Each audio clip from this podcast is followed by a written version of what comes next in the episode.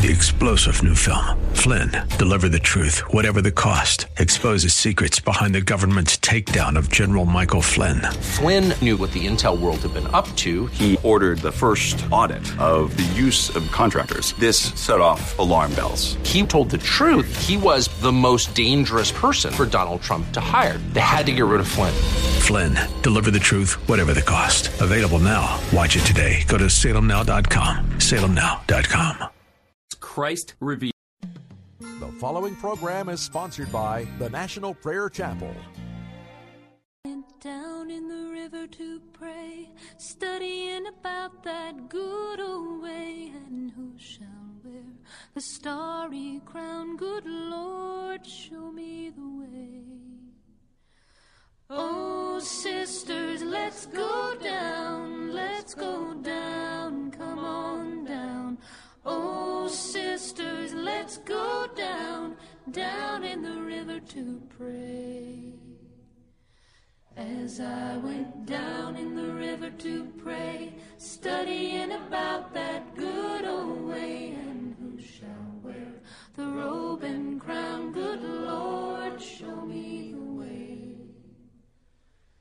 Oh, brothers, let's go down, let's go down, come on down. Come on, brothers, let's go down, down in the river to pray. As I went down in the river to pray, studying about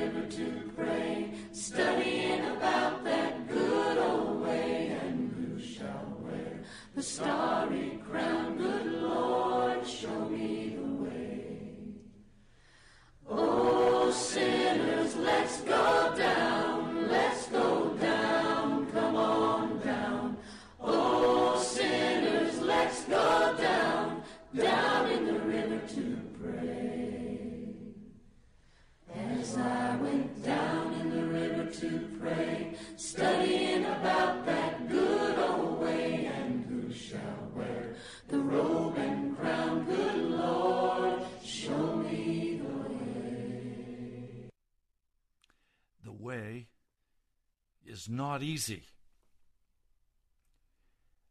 I've been battling from the time I was a small child to understand this way, this way to Jesus. I've seen many things in the lives of men and women, and I'm terrified at what I see. We're going to talk about that today. I welcome Alexandra, my wife, to join me again in studio for this broadcast. Welcome. Welcome. There are two stories we want to talk about very briefly and then dive right into the full topic. In the story of Pentecost, after the coming of the Holy Spirit, Peter stands up and gives the first sermon under the new covenant, under the anointing of the Holy Spirit. Basically, he says to them, You murdered the Messiah. And he warned them with many words to flee from their sin and to receive the Messiah. Jesus. The scriptures tell us those listening, the men, were cut to the heart. And they said, What must we do to be saved? And they were told to repent, that their sins could be forgiven, or ephemy, removed, that they could be made clean. Now, when we go to the book of Acts once more, one of the deacons by the name of Stephen recounted the history of God working with the children of Israel. And over and over, God worked with such marvelous grace to deliver them from every difficulty, to bring them into the promised land. He told accurately these Jewish leaders the story of God's deliverance. Finally, in chapter 7, verse 51, and I'll read it for you, he finally breaks down. If you, if you please, he just loses it. And he cuts right to the heart of the chase. He stops recounting the history. He didn't share the story of the Maccabees and the deliverance that God granted them. Instead, he cuts right to the heart of the issue. He says, You stiff necked and uncircumcised in heart and ears, you always resist the Holy Spirit as your father did, and you do. Which of the prophets did your fathers not persecute? They even killed the ones having announced beforehand concerning the coming of the righteous one, of whom you have now become traitors and murderers, who received the law by direction of angels, and you kept it not. Now, hearing these things, they are being cut to the heart and begin grinding their teeth at him. We have Peter telling one group of men, You have murdered the Messiah. Their hearts are cut, and they say, What must we do to be saved? In the story of Stephen, their heart is also cut. But instead of saying, What must we do to be saved? they become very, very angry. And the Bible puts it graphically they began to grind their teeth at him. They were angry. Being full of the Holy Spirit, the scriptures tell us that he began to look not upon the things of the earth, but he began to look into the heavens and there he saw a vision. Here we have the men who are cut to the heart, but instead of repenting, instead of asking, what, what, what must we do to be saved? They are grinding their teeth. They are enraged. And so he's looking into heaven. He sees the glory of God, and he sees Jesus standing at the right hand of God. Now, usually it's pictured as Jesus seated at the right hand of God. But now Jesus is standing on his feet for Stephen. Oh, how much I want Jesus to stand to his feet for you. I don't want you to grind your teeth in rage, in self righteousness. I want you to say, what must I do to be saved? That's hard when you think you're already saved. How are you going to deal with that? Peter just told them they're not saved, they're murderers. They've killed the Messiah. Look, I see the heavens being opened and the Son of Man having stood at the right hand of God. Son of Man was the favorite term Jesus used for himself. Then they, having cried out with a loud voice, stopped their ears and rushed headlong upon him with one mind, and having cast him out of the city, they went to throwing stones at him. And the witnesses took off their garments and laid them at the feet of a young man being called Saul. And they were stoning Stephen while he was calling and saying, Lord Jesus, please receive my spirit. Then, having bowed the knees, he cried out with a loud voice, O Lord, may you not lay this sin to their charge. And after having said this, he fell asleep. He died probably with his head smashed in with rocks by these angry, angry men. Now, this is very troubling to me, Alexandra. And the reason it's so troubling to me is that I see we are facing a wall with our precious listening audience with our congregation on the air and the thousands of downloads. We're facing a wall. I don't know how to break through that wall. I spent the morning on my face crying out to God about you. I don't know how to help break through this wall. Let me try to describe the wall. A man says,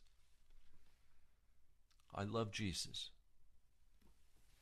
a man says, I've seen over and over that God has granted me what I've asked of him. I've asked for a job and he's given me a job. I've asked the Lord if he would give me a, a house and he's given me a beautiful condo. He's given me a beautiful automobile. But I still lack some things in my life. I want a normal, happy life in America. That's the wall. As I began to confront him with a reality of giving himself wholly unto Jesus, to give his money, his time, his energy,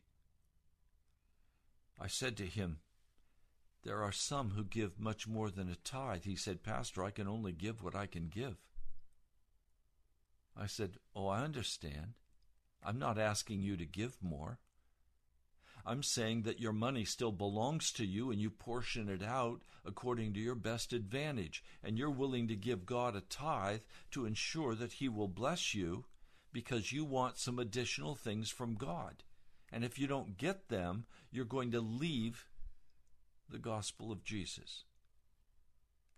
And he began to groan. Literally, he began to groan on the on the telephone as I spoke with him. He knew what I was saying was true. He said, I'm supposed to surrender then. Yes. You leave the whole realm of this world. You no longer desire the entertainment of this world. You no longer desire the professional sports of this world. You no longer desire the movies, the wickedness, the darkness. You no longer desire the sexual uncleanness. You no longer desire the drugs. You no longer desire anything of this world and this flesh. Your mind is set upon Jesus Christ. So, as I was sharing lunch with Alexandra, I asked her a very simple question Alexandra, have you made the decision that you will utterly, totally, and completely give yourself up to Jesus Christ, and you will only receive from his hand what he chooses to give you?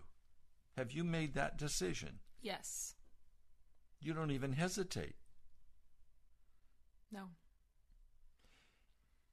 All right. How do you live that out? Could you be more specific? Yeah. What's it look like as you're a Christian?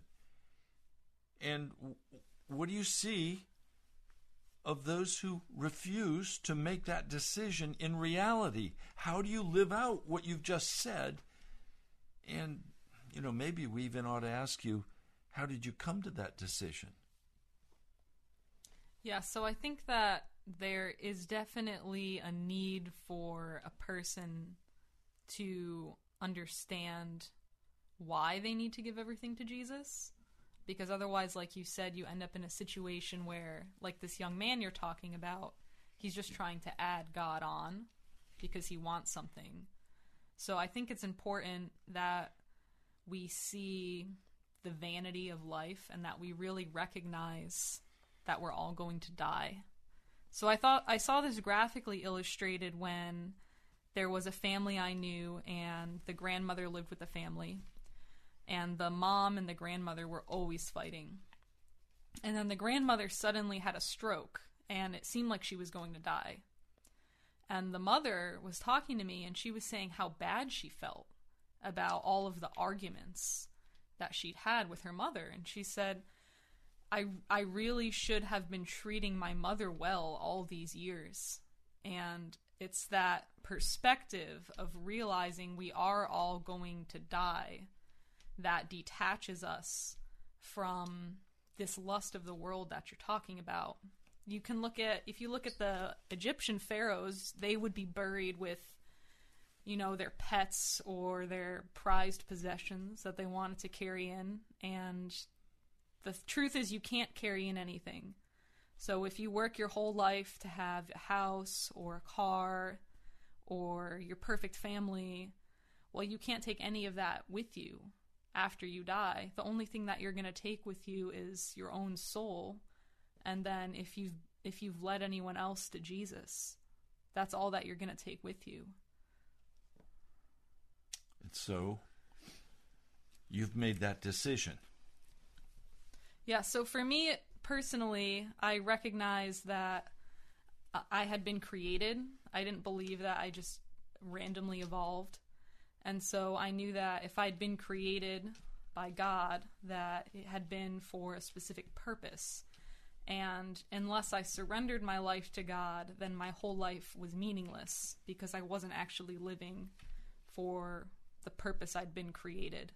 So that was when I began to really seek after God. And at the time, I wasn't uh, in any kind of Christian environment. I wasn't. I wasn't even looking at Christianity. I didn't own a Bible, but I, I was really concerned about morality, and I was trying as hard as I could to do the right thing, and I just hit a total dead end.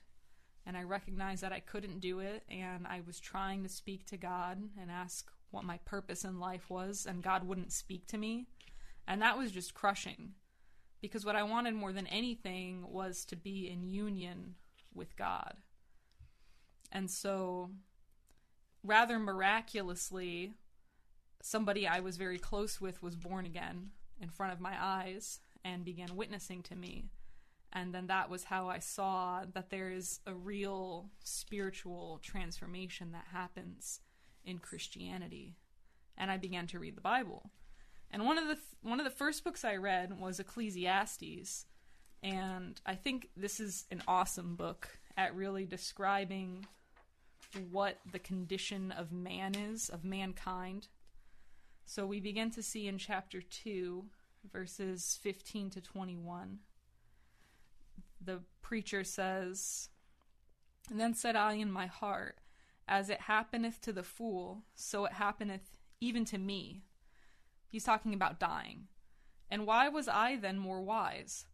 Then I said in my heart that this also is vanity, for there is no remembrance of the wise more than of the fool forever, seeing that which now is in the days to come shall all be forgotten. And how dieth the wise man as the fool? You can make this really practical if you think about your your family, so you probably know your grandfather's name. Maybe you know your great grandfather's name, but past that, I mean, people have no clue, usually, who their family even was. And you could have had some illustrious ancestry in Europe with castles and people who were fabulously wealthy, or they could have been desperately poor and you don't even know. And think about those people were doing the same thing that many Americans are doing now. They were pursuing wealth, they were pursuing the fine things in life, but they died. They don't have those things anymore, and no one even remembers them. They don't even remember that they ever existed. So Ecclesiastes continued Therefore I hated life, because the work that is wrought under the sun is grievous unto me, for all is vanity and vexation of spirit. Yea, I hated all my labor which I had taken under the sun, because I should leave it unto the man that shall be after me. And who knows whether he shall be a wise man or a fool? Yet shall he have rule over all my labor, wherein I have labored, and wherein I have showed myself wise under the sun. This is also vanity. Therefore I went about to cause my heart to despair of all the labor which I took under the sun. For there is a man whose labor is in wisdom, and in knowledge, and in equity, yet to a man that has not labored shall he leave it for his portion. This also is vanity and a great evil. And a big part of this, too, is to recognize that this death that we're facing is only a result of our sin.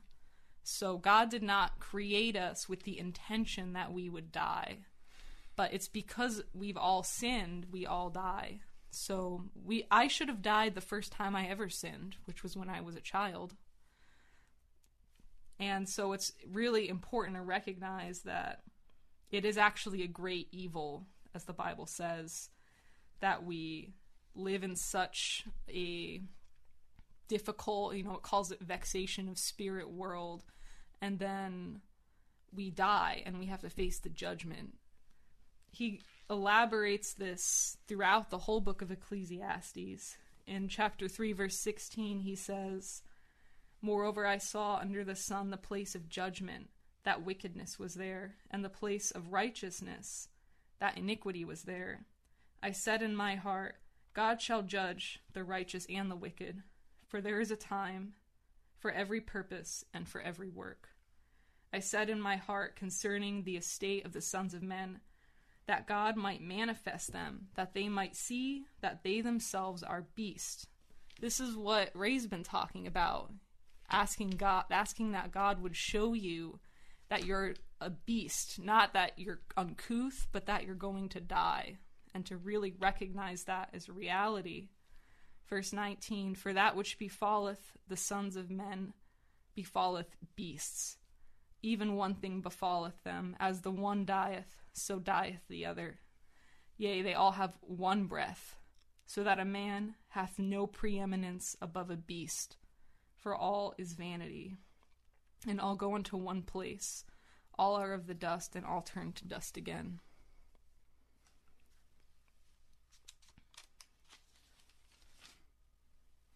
As you go into chapter 5, verses 10 and 11, it says, He that loveth silver shall not be satisfied with silver. If you've really honestly tried to pursue material wealth, you've probably realized that your lust just continues to grow the more you pursue it. It continues, Nor he that loveth abundance be satisfied with silver. When goods increase, they are increased that eat them. And what good is there to the owners thereof, saving the beholding of them with their eyes? So I recognize this. I, I read this maybe within a month after I became a Christian, and before I was converted, I was a compulsive shopper. And I recognize this was true about myself. You know, I just bought so much stuff that I couldn't even use or even remember what I had. And like it says here, what good is it except to just look at it? It's you can't even use it. And, go ahead. You know this. This is the struggle that that we're talking about, and and the lukewarm. And you know whether your heart is lukewarm or whether it's burning with fire for Jesus. You know whether you're winning the lost or whether you have not won anyone to Jesus. And some of you are willing to go into a philosophical explanation, but you have no children you have brought to Jesus. But you have an intellectual, philosophical explanation for why you could not do that. And so we've made in America an accommodation between the church and the world and we're comfortable with both. We know how to hang out with Jesus at the church, and we know how to hang out with the world at the club. or wherever we go, the the debating society or the place of work. And the problem is there's no fire for Jesus. There's no earnest prayer. There are no nights of weeping before God for the lost. There's no there's no commitment. Alexandra, as we've been talking, one of the things you said to me was, Yes, I made that decision, but then I've had to walk that decision out. It's not just a matter of saying, I'll serve Jesus. It's coming into an understanding. Well, let me read it for you. It's found in Matthew, the 16th chapter. Let me turn there quickly for you. Matthew, the 16th chapter. I'm going to begin reading with verse 25. If anyone wills to come after me, he must deny himself, must take up his cross, and follow me. For whoever may will to save his life will lose it. But whoever may lose his life for my sake will find it. We are literally speaking here now, please, I'm not speaking figuratively. I am speaking literally. If you do not deny yourself, the world, the flesh, and the devil, if you love the things of the world, you cannot be saved. You must be transferred from the kingdom of darkness or the realm of darkness to the kingdom of light. It is a literal translation. It is moving from one spatial area to another. And the problem is,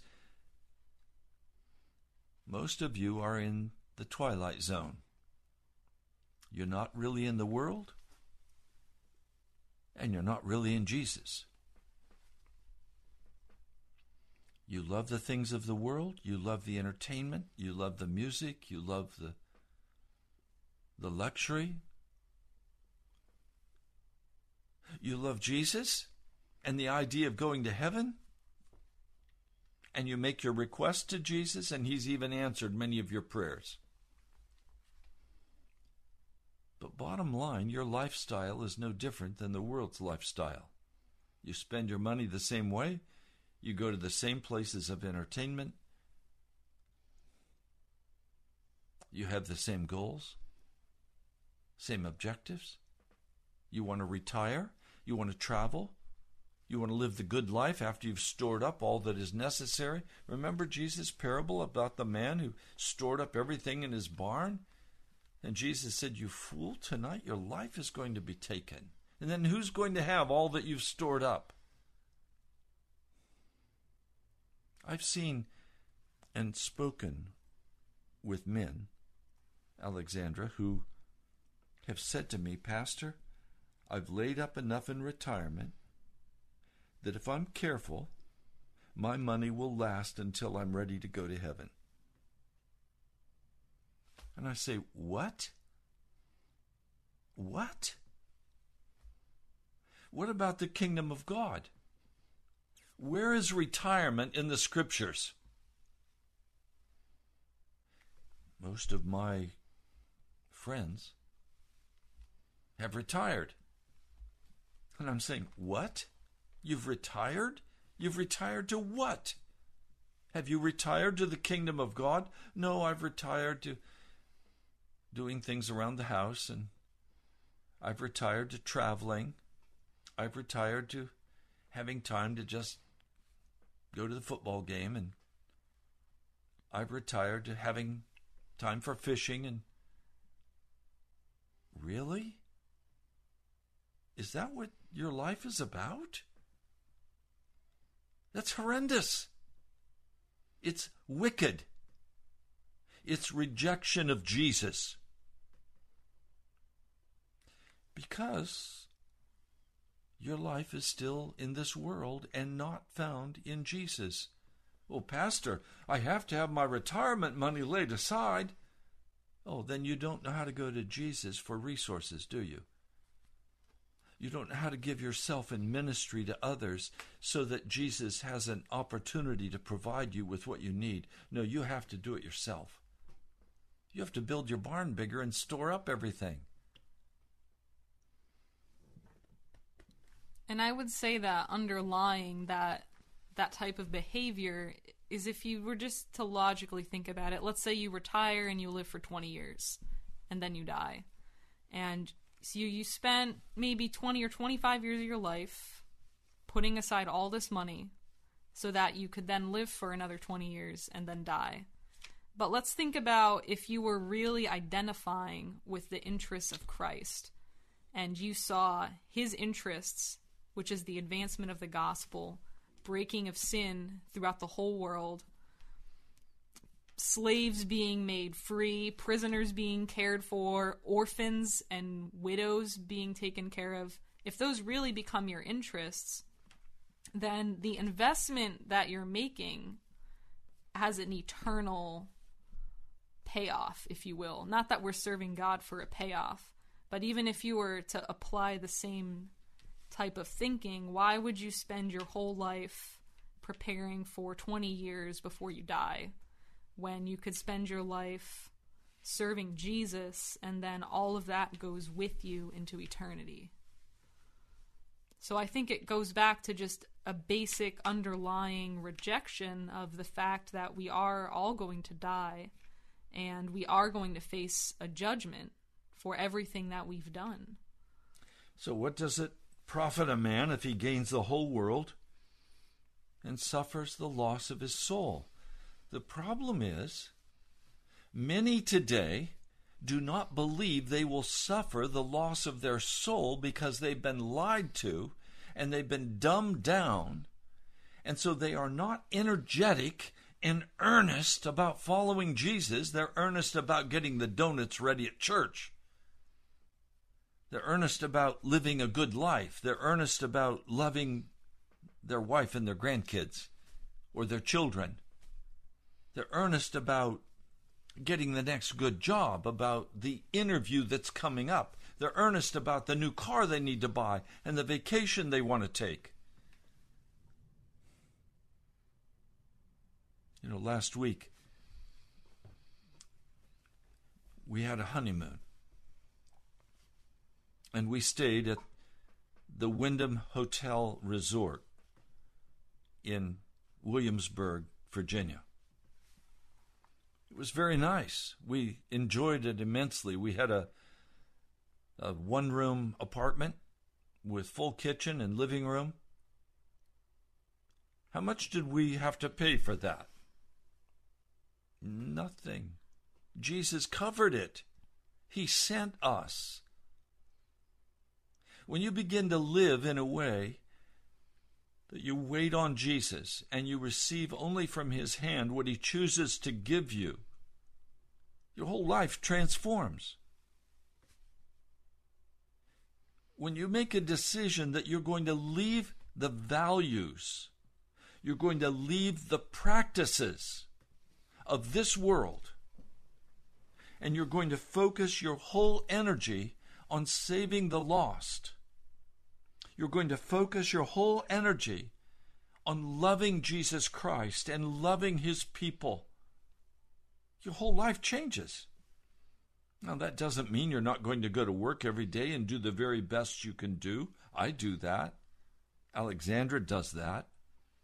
We do the work God has assigned to us and He flows to us what He chooses to give us. We don't grumble or fight for dollars. We wait on Jesus. And some of you, Jesus has been very gracious in flowing to you resources through your job. But if that becomes your focus, and you settle into this wicked America luxurious lifestyle. And that's what you go after. And you want the car, and you want the house, and you want the clothes, and you want the, the social respect, and you want your ambitions to be fulfilled and you want the luxurious vacations and you want, you want, you want, and you go after, you will lose your life. You will die. You will go to hell. So you don't need more information in order to make a decision to give yourself completely to Jesus. So you begin with the light that you have, and it's like we were talking about yesterday with the wedding vow. So you make that commitment to Jesus that you're going to love him and give yourself completely to him for better, for worse, whether you're poor or rich, whether you're sick or healthy. And then you have to actually walk that out. And I say you don't need more information because you are already responsible according to what you already know. Otherwise, God could not in justice condemn you to hell for your sin. So you already know your guilt. You already know that you have not given yourself to Jesus. And whether you're covering that over or not with an excuse is really irrelevant. So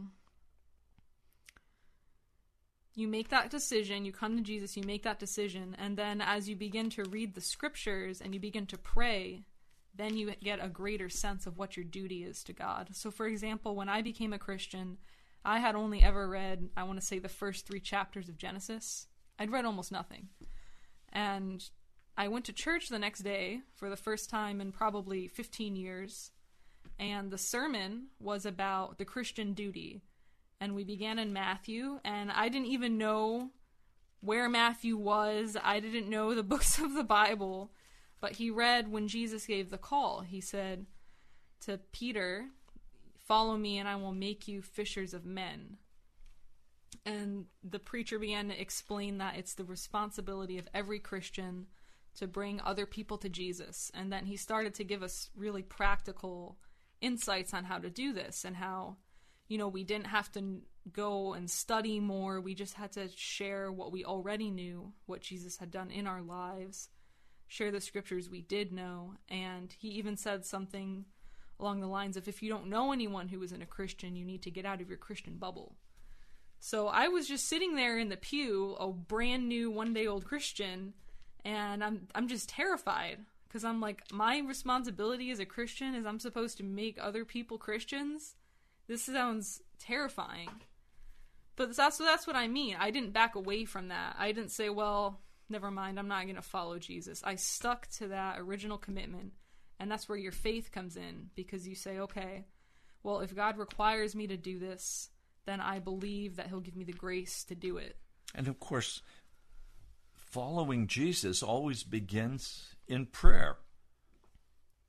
On your face before God, and as you begin to focus your mind and your attention on Jesus, the things of the world grow strangely dim. They fade into the woodwork, and your focus becomes more and more Jesus. And then, as you begin to hear his heart for the lost, you begin to see more clearly the unrighteousness of the people around you perhaps even those who call themselves Christians. I mean, I was with a group of men, all of whom would say they were Christians.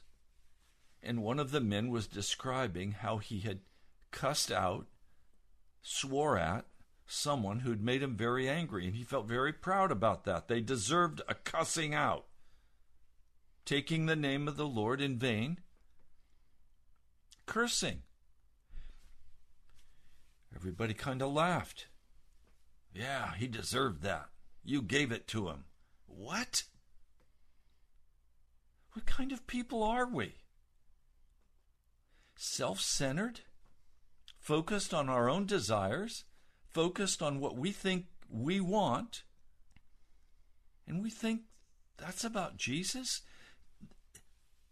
Totally everything changes when we have our focus totally on the person of Jesus, and then we take the next step and we begin to pray about our friends. We begin to pray for our wife, for our husband, for our children.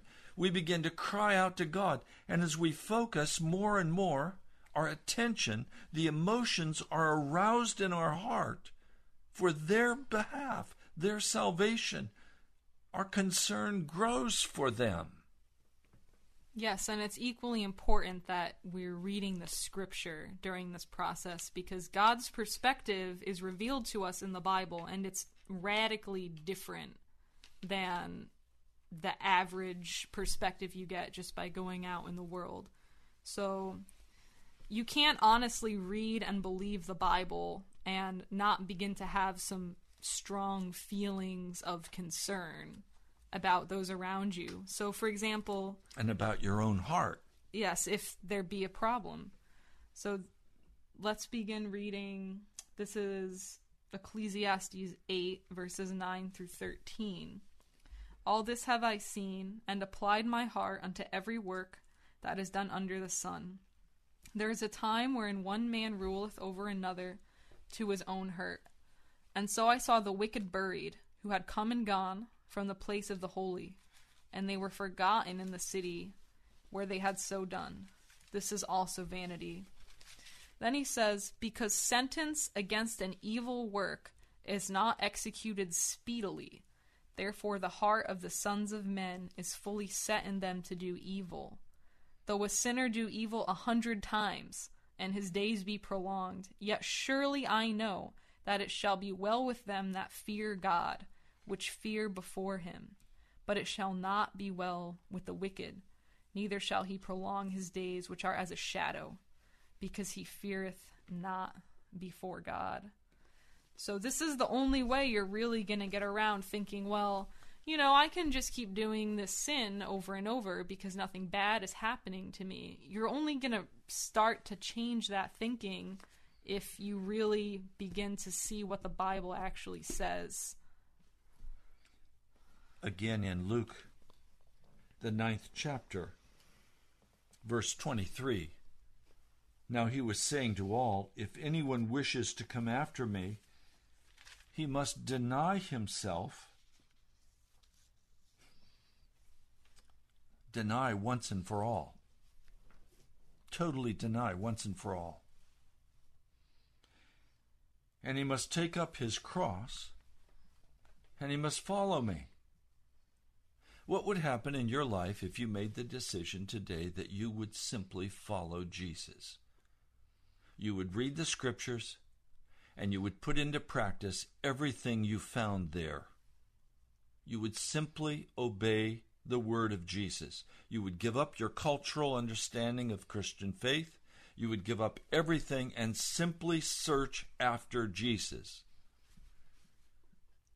Some great men and women in the past did exactly that at great personal price. Hudson Taylor, the great missionary to China. We could think of many others who gave up everything to follow Jesus. The Salvation Army was at one time literally an army of righteousness, not of an NGO, not a, a do good. It was literally for the salvation of men and women, and they would stand on the street corners scorned in their uniforms as they played the trumpet, the trombone, as they sang their songs, and then as they preached the word. They were sold out. I want to say to you, revival must begin with me and with you, with Alexandra. Revival must come in America, or America will be destroyed. And it means you can no longer be laid back, casual, fat, and happy. There has to be a fire ignited in your heart that you will seek after Jesus. You will forget all of your worldly wisdom. Some of you are so sure you know how everything works. I simply ask you will you apply the acid test? Do you have disciples that you have brought to Jesus Christ? Do you have a flock of men and women, boys and girls, that you've brought to Jesus? No, I don't mean you've helped people. Worldly people help other people. Worldly counselors counsel other people. I'm not talking about helping in the process of being a good American. I'm talking about do you have men and women that you have shared the gospel with by testimony of life and word and earnest prayer? Do you have disciples that you have brought to Jesus? When you stand before Jesus, will you be able to say, in Jesus, here is the fruit I bring to you? Do you? If you don't, you're in trouble with Jesus. You're in trouble. Now, you can gnash your teeth at me, and you can even throw stones at me, or you can let your heart be cut and say, What must I do, Pastor? And begin to earnestly seek after Jesus. Begin to cry out in the prayer closet. Some of you have not been earnest in your prayer for many years, if ever. Many of you have not opened the scriptures and just read for enjoyment the word of the living God, but you've spent much time on the internet, on the cell phone, the movies, the entertainment of the world. Oh, you might have had a discipline. I'll read a devotional in the morning and then I'm on my way. You may have shot prayers at heaven, seeking a parking place or some other thing. No, I'm talking about where you earnestly come into the presence of Jesus and say, I must be renewed. I must be revived. I must have my heart set on fire for Jesus. Do you have that today? If you don't, you're in trouble because you are murdering the Son of the living God. You are crucifying afresh Jesus by your lukewarm, cold attitude toward the most precious man who ever walked on the face of the earth, Jesus our Lord. And Father, who, who is in heaven, who loves us. Ephesians, the first chapter, says every possible gift has been poured out for us. Nothing in heaven has been reserved and held back. God is not withholding from you. It's we who withhold from Him.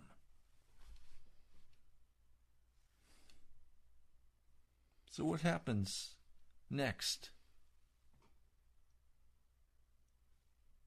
What happens next for these men and women?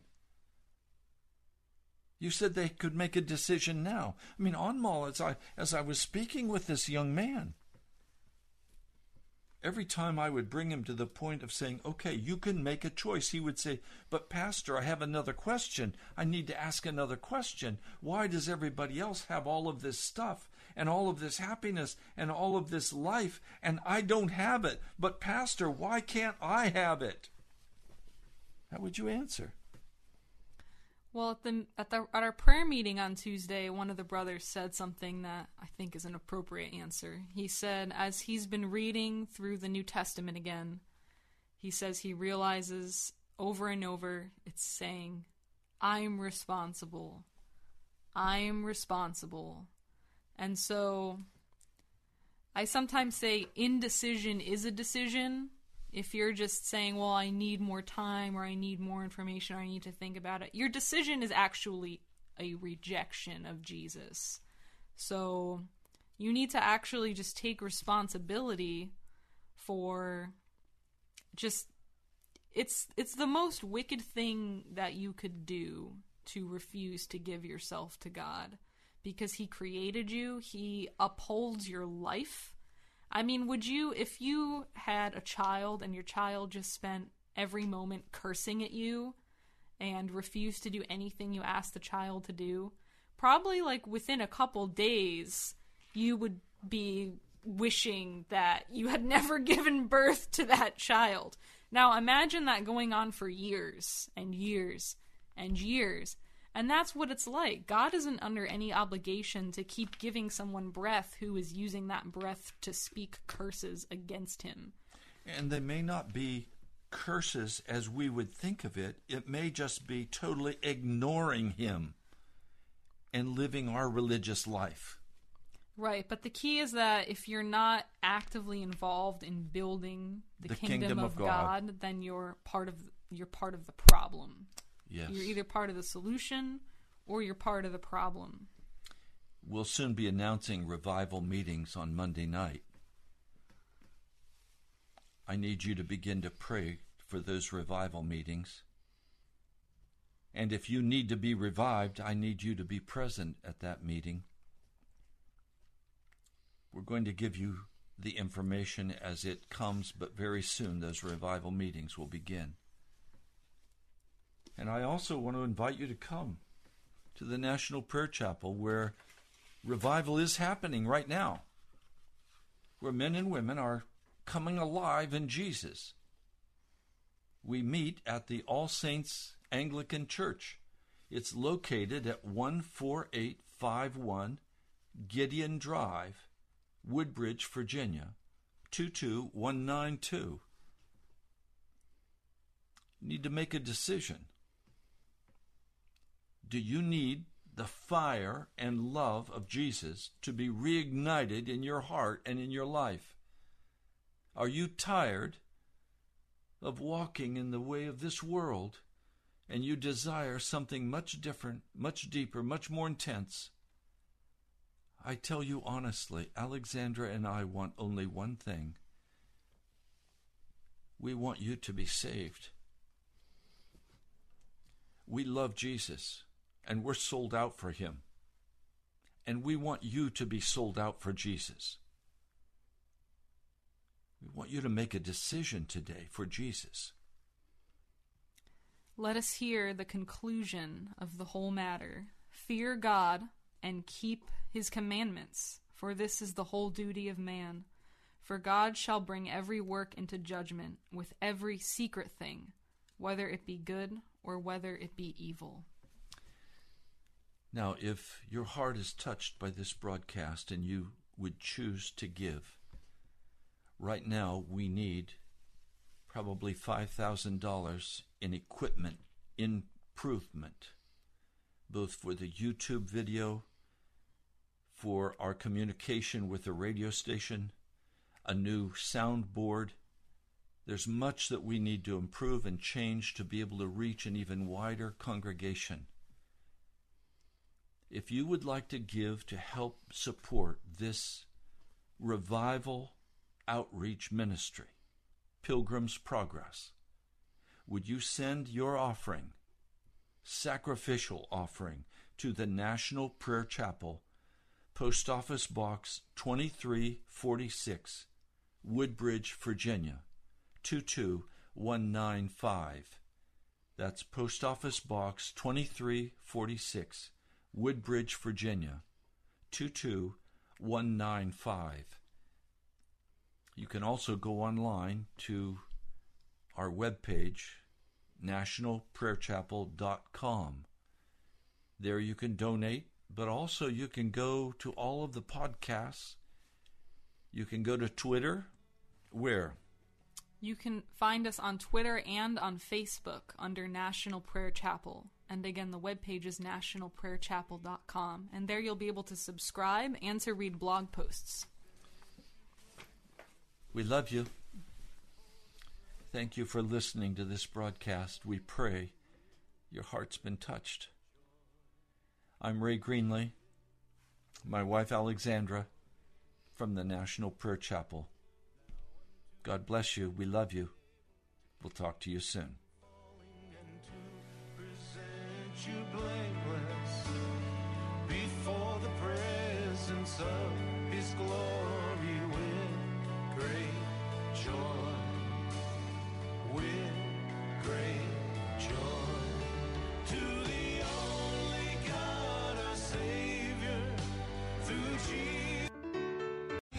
Three star general Michael J. Flynn, head of the Pentagon Intelligence Agency, knew all the government's dirty secrets. He was one of the most respected generals in the military. Flynn knew what the intel world had been up to. He understood its funding. He ordered the first audit of the use of contractors. This set off alarm bells.